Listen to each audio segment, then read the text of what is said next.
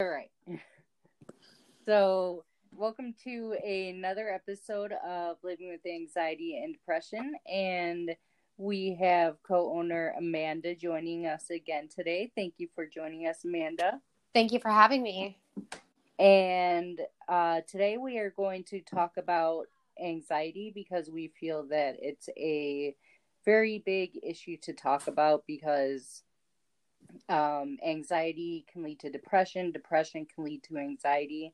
And so it's a lot of different things um, that can lead to anxiety. And so we really think that it's a great topic to talk about today. Yes. And so I think we're first going to talk about the uh, the different types of anxiety there are. There are so many different types. Um, the ones I can think of of off of uh, the top of my head are, you know, uh, generalized anxiety disorder, um, anxiety attacks, PTSD, agoraphobia.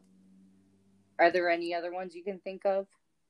Um, I mean, like there's tons, like you said, you know, generalized anxiety, post traumatic stress related anxiety, uh, phobia based anxiety. There's so many different, but those are basically like the three main categories out there. Um, and we can kind of break those down and maybe talk about some ways and, you know, to overcome them and, um, or not to overcome, but to cope with it and maybe some of the symptoms too. And, you know, how to tell the difference and maybe um, seek out the right diagnosis. Yeah, for sure. Um, you guys will have to excuse me. I'm getting over a really disgusting cold. So if I cough, I'm so sorry. yeah, I've been dealing with it all week with her. yeah, for the record, guys, that's why we haven't podcasted in a while. Like, she's been sick, I've been sick, she's been sick, I've been sick, and it's yeah. Just, it's gross. you know, you wouldn't think that uh, germs would go through the phone, but apparently they do. Yeah, no joke. You know, she'd be like, "Oh, hey, let's do a podcast." I'm like, "I can't. I'm dying." And then I'd be like, "Hey, let's do a podcast," and she's like, "I can't. I'm dying." so, our apologies. We will get it together. Hopefully, yes. you know, we're done now. no more. No more. Yes. So hopefully we can get this together and get it going up again. Um. So yeah. So I think it would definitely be important to talk about the symptoms because they can be really scary. Yeah, and you know, it's to the point where, you know, you almost feel like you're dying or like you're losing a grip on reality or spiraling down and it's a very scary feeling to have. And, you know, the cool thing is is, you know, after you've done it so many times, you can learn to track it and I think that's a really um, cool thing that we can talk about later in part of the coping strategies. Oh yeah, absolutely. Because I've actually, you know, started to learn more about how I can kind of tell when there's um, an attack coming on and um, different ways I can deal with it. So it's it's definitely um, once you realize it may take a while, it actually really helps. Yes, it's a learning experience, but it can be turned into something positive. So yeah, we'll talk about that. So let's talk about the symptoms of anxiety. Jess, what are some of the symptoms of your anxiety? Okay, I have um, I have a lot of symptoms. Um, I have generalized anxiety disorder, so that's kind of like I think they like to wrap that up into one because I have so many other anxiety disorders that they're like, oh, you also have generalized anxiety disorder. Um, so I guess I really don't know how to define generalized anxiety disorder because it seems like everyone that suffers from some sort of anxiety, they also tack on the label of generalized anxiety disorder. Mm-hmm. Have you noticed that? Yeah, I have in past therapy sessions. Um, but how do you feel when you're going to have an anxiety attack? Like what do you feel when you when it starts coming on when it starts leaving? Kind of go through the motions of your anxiety. Yeah for sure. My anxiety attacks um you know they they definitely i have some that come on out of nowhere that i have absolutely you know, no warning symptoms. But if I do have my warning symptoms, I start feeling that um, my heart is, you know, beating a little bit faster. Um, my breathing may be a little bit, you know, quicker than usual, mm-hmm. or um, I'm starting to have different thoughts that are really racing through my head.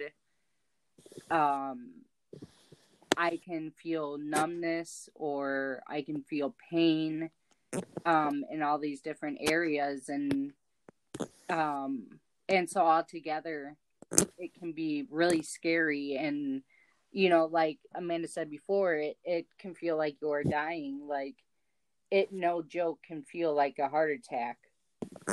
And I think that's where, and that's where a lot of anxiety can come from too. Is that you think you're you're dying because in reality that's what it feels like, but you can definitely cope yourself and um, eventually get yourself to to calm down and realize no you're not dying. Yeah for sure.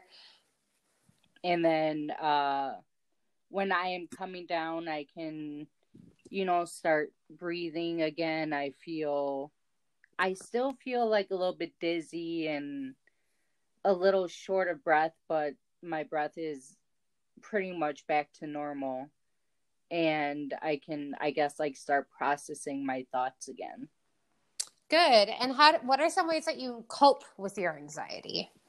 Um it, some ways that I cope, I do um like that balloon technique I had posted before. Mm-hmm. Um I also um play video games because that's a good distraction. That's awesome. I, I read books and you know, if I absolutely have to, then I resort to my medical marijuana.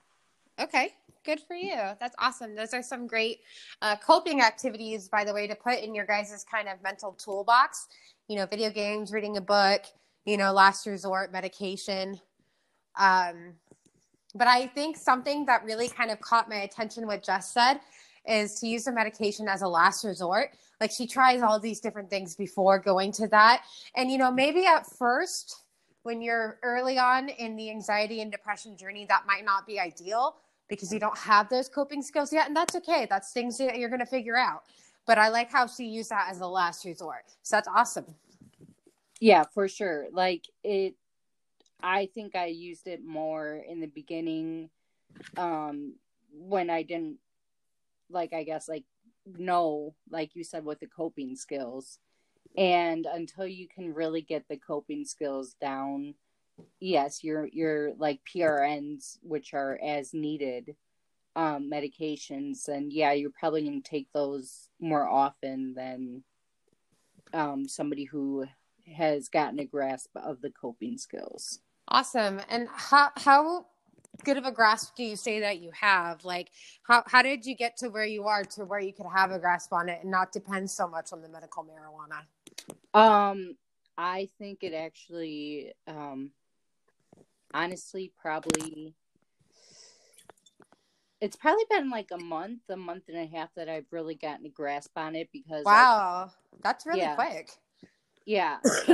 I mean, I've been struggling for five years and, um, you know, so a month, month and a half ago, I finally, I guess, started. I knew the the skills, but I guess I wasn't using them properly, or I wasn't accepting it. That's a huge part of it is accepting it, and I I love that you brought that up and said that because it's a very true reality about anxiety and depression. You need to let yourself accept that you're going to have an anxiety attack. And, you know, I kind of have a three way plan for that, but we'll talk about that in a minute. So yeah, it it definitely took me um accepting the fact that yes, I do have um all of these different disorders, but that's not going to stop me from being me and it was for a long time and so I had the skills there all along but I finally started to accept them and started to use them properly. Awesome. That makes me happy that you say that because, like I said, that's just such a huge part of it. I think that's like half of your battle right there knowing that it's going to happen, accepting that it's going to happen, and then what can you do about it? Yeah, exactly. It's, and I know it can be really scary to go through, and, um, and I hate to say this, but, and I'm not saying that, um, that you guys do this or anything like that, but some people do use anxiety as a crutch just to I guess get people to feel sorry for them. No, and you know what? It's a good thing that you say that because it's true. It's true. And you know, this is a channel where I want us to be open or excuse me, a podcast where I want us to be very open and honest about anxiety. And unfortunately, that that is a very real thing. You know, and it sucks for the rest of us that people do that and then it makes everybody else look bad. But again it is it is a reality. And honestly i think that's why there is such a bad stigma on mental health. Yeah. And it's and it's sad. And i mean i think we're in some way all fighting for um our chance at you know beating that stigma against mental health and you know, hoping that one day people, well, it'll still probably happen, but, you know, people won't use the excuse of anxiety or, you know, anything else just to get attention. Like, it's sad. It really is. Yeah. And, you know, it's just, it is what it is. It's going to be there forever. There's nothing we can do about it except move past it and learn from it and grow from it and, you know, do our best to try to, you know, you know make it matter and realize that there's more substance to it than what you know some of those people are making it out to be. Yeah. And i would say don't let those people get to you. Oh hell no. Because they that is their goal is to try to get to you. So just you know walk away if you can or you know if you have somebody near you go and talk to them or something. Yeah just don't just you know, just don't let it affect you. I know it might be hard, but yeah. Yeah. So, um, so then I think also next thing we wanted to talk about was um agoraphobia. Okay. And I don't know if you have ever had agoraphobia. Uh, no. Um, you know, I've been very fortunate not to have to struggle with it, but I understand it and I can uh, sympathize and, you know, empathize with people that do struggle with that. Yeah, it's a very, um, because I've, you know, I've struggled with it and to this day, I, I still have issues with it, but definitely not as bad as they used to be. Mm-hmm. Um, when I was first diagnosed with anxiety, I the only time I left the house was to go see my doctor. Yeah. That I did not leave my house. I I was terrified that if I left my house something bad was going to happen to me. Yeah. And it was such a very real fear that I literally even getting the mail was a challenge like walking like two steps out of the door to to the mailbox was a challenge. And what did you kind of when was like the turning point for you to kind of start overcoming that? What made you want to um start taking action? Um I've always kind of wanted to get over that especially because uh in the beginning um my when we were my wife and I were dating we always had so much fun together and don't get me wrong, we still did when I did have my agoraphobia, but you know, we always had to stay in the house and I could tell that she was getting frustrated. So I wanted to work on it for me, but I also wanted to work on it for my wife because I wanted to go out and do things with her again and and now that we can, I can I can tell you know a big difference in her happiness and and also my happiness as well that I can go out, I can do things, I can live a little bit more, live with a little bit more freedom. That's awesome. That's super inspiring that, you know, you've developed enough coping mechanisms to, you know, not only just, you know, do it, but, you know, enjoy it while you're at it too, you know, not letting some of the anxiety, you know, bring down your happiness. You can enjoy a night out with your wife and, you know, live, like you said. yeah. And, um, and I think a good way to start getting out if you um, suffer from agoraphobia, start out with somebody you absolutely trust with your whole life. And, you know, have them walk with you maybe just down the street or down a couple houses. Take baby steps. Don't expect to be able to go through the mall by yourself right away just take baby steps and eventually you'll be able to get there. There you go. I like that.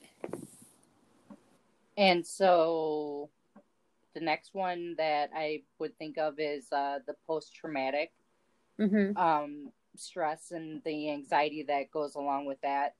Um, not sure if you have experience with this, but I do. I don't. So I'll, I'll go ahead and kind of let you talk about this because, uh, again, I've been very fortunate enough to not have that. So I'll let you take the reins on this one.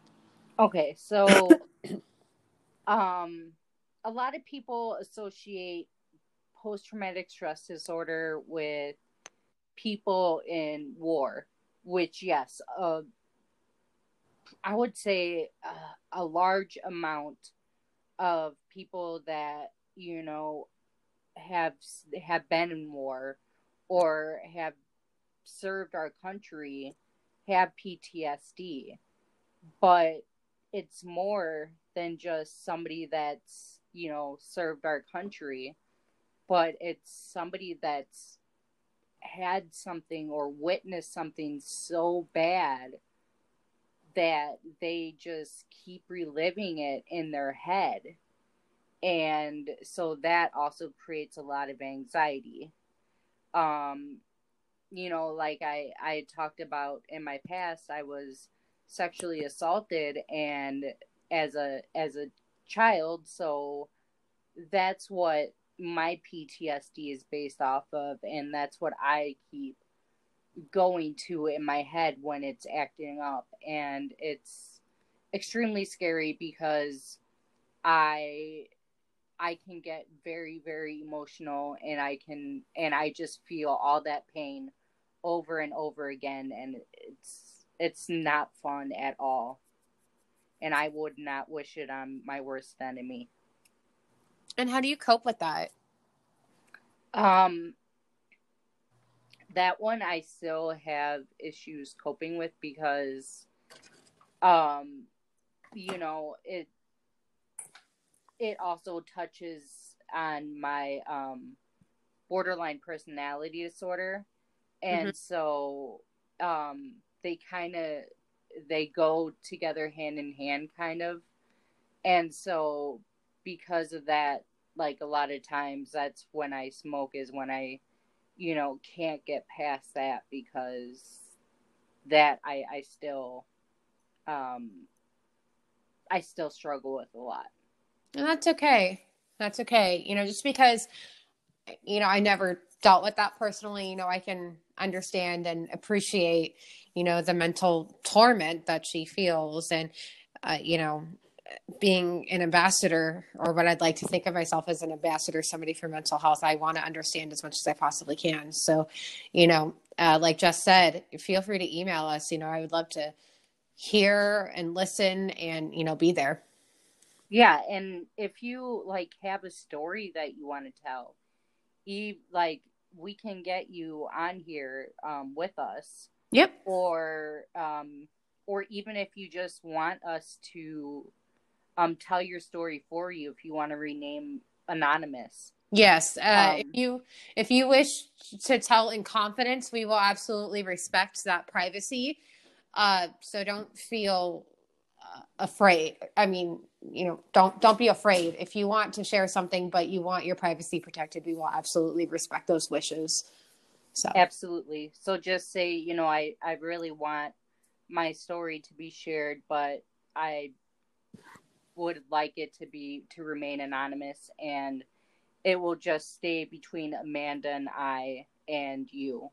Mm-hmm. it will not go any further besides on the podcast but you but nobody will know who it is. All right, yeah, that that would be awesome. Uh, so I strongly encourage our listeners uh, to do that if if they would like. Yes, absolutely. And um, I think that's a good note to end our podcast on tonight. Um, I think next time maybe we will um, talk about um, maybe how depression can it can really affect anxiety as well. Okay, that sounds like a great idea. So um, stay tuned, guys. Uh, next week is depression and anxiety and how one affects the other, and it's a pretty vicious circle, and we can get through that. And um, yeah, so that would be super awesome. All right. Thank you so much, guys, for listening, and we are signing off. All right. You guys have a good night. Stay healthy and stay happy. Bye. Bye.